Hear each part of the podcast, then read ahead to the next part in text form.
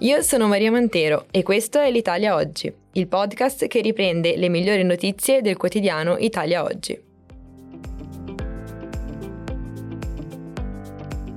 Ciao a tutti, ecco alcune notizie pubblicate su Italia Oggi di martedì 17 ottobre. Il titolo di apertura presenta uno speciale del giornale sulla manovra di riforma fiscale. Iniziamo subito con l'IRPEF, che diventa a tre velocità. Per il solo anno 2024 il numero degli scaglioni di reddito e delle relative aliquote sarà infatti ridotto a 3 invece che gli attuali 4.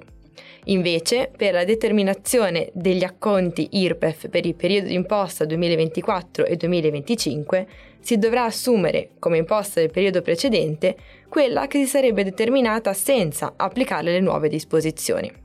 Ciò è quanto previsto nel disegno di legge della riforma dell'IRPEF, approvato ieri dal Consiglio dei Ministri, in attuazione delle disposizioni della legge delega per la riforma del sistema fiscale. Le misure contenute nello schema del decreto sono finalizzate in primis a garantire il rispetto del principio di progressività nella prospettiva di un cambiamento del sistema con un'unica aliquota d'imposta. Inoltre si punta a conseguire il graduale raggiungimento dell'equità orizzontale, provvedendo, sempre nell'ambito dell'IRPEF, l'applicazione della no tax area e dello stesso onere fiscale per tutte le tipologie di reddito, dai redditi di lavoro dipendente ai redditi di pensione. Arrivano infatti altre modifiche. Sono previste alcune revisioni sia alla no tax area e quindi all'area di esenzione, sia alle detrazioni fiscali.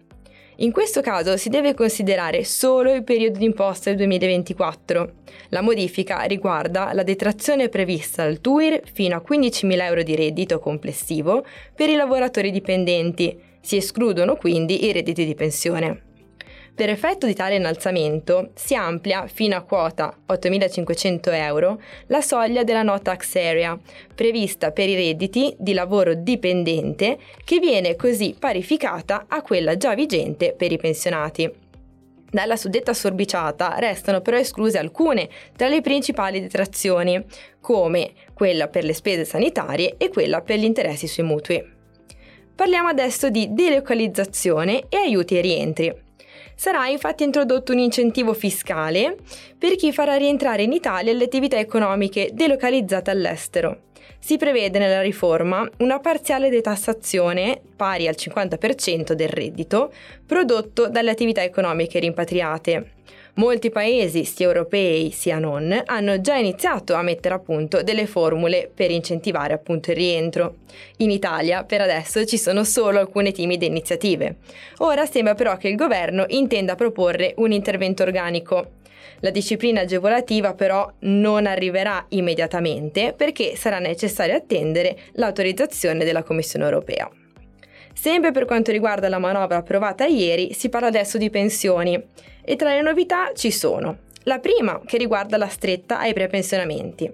L'abolizione quindi del, dall'anno prossimo dell'ape sociale, dell'opzione donna e della quota 113, che saranno sostituite da un'unica e sola corsia di uscita anticipata, che verrà detta flessibilità in uscita. Non ci saranno quindi più finestre di rinnovo alla pensione, ma ci sarà un meccanismo automatico di riconoscimento di incentivi a chi rimane al lavoro e di invece penalizzazioni a chi anticiperà il pensionamento. Interessati dalla nuova opzione saranno gli attuali destinatari del prepensionamento, saranno quindi i caregiver, i disoccupati, gli occupati in lavori gravosi, i disabili che prima avevano diritto all'ape sociale e le donne, cui, a cui era destinata l'opzione donna. I requisiti sono 36 anni di età per tutte le ipotesi, mentre il requisito contributivo prevede 36 anni per i caregiver, i disoccupati e i disabili, mentre 36 anni per le donne.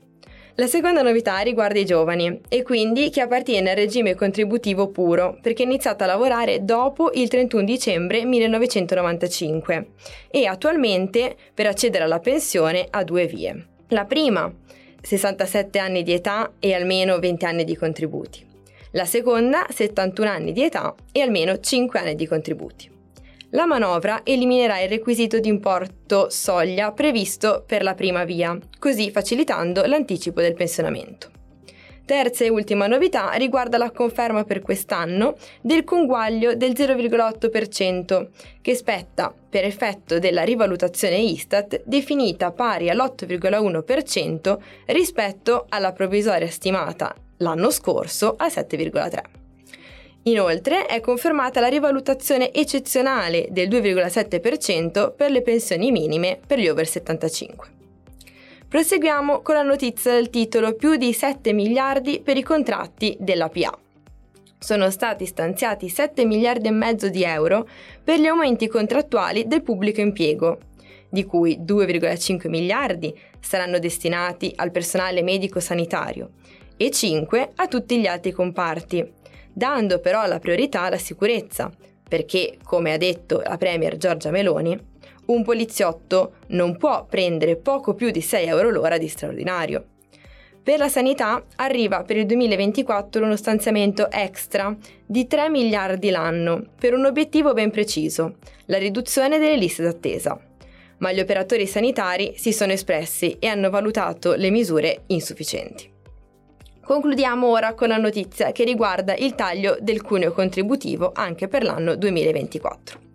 La manovra infatti conferma una riduzione del 7% a favore dei lavoratori dipendenti, con retribuzione fino a 25.000 euro l'anno, e del 6% per coloro che guadagnano in un anno non più di 35.000 euro.